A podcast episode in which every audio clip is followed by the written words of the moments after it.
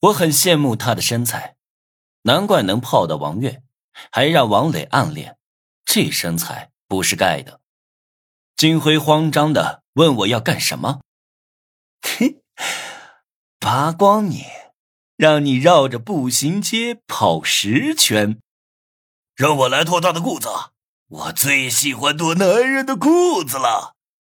沈旭兴奋的放下大球跑了过来，我悠悠的叹了口气，啊，你这个兴趣爱好很特别呀。呃，有话好好说，我呢，你放我一次，我保证以后不敢再烦你。金辉死死的抓着裤腰带，在大学城一带，金辉也算个名人，平时光鲜亮丽。想要玩的女人随便上，让很多男的嫉妒。像金辉现在的这副狼狈模样，人们还是头一回见到。靠，真是报应！上个月把我女朋友带去开房的时候，就应该想到有今天。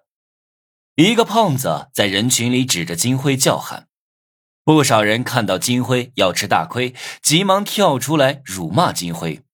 这些人。都曾被金辉欺压过，我一脚踹在金辉的嘴巴上，把他的牙齿踢掉几颗，然后掀起上衣，露出了被包扎的伤口。这下，你要是再偏一点，我就死了。金辉张着嘴巴还想说什么，被沈旭一拳打懵，顺手脱掉了他的牛仔裤。我放下衣服，指着金辉的黑色三角裤，说。把裤子也给脱了，这么狠！沈旭露出了坏笑。脱脱！我握着的手机还在直播着，直播屏幕被刷屏，网友们好久没有看过这么有趣的直播了。沈旭的粉丝量也因此暴涨，短短的几分钟就从五万涨到了二十万，足足涨了四倍。不要啊！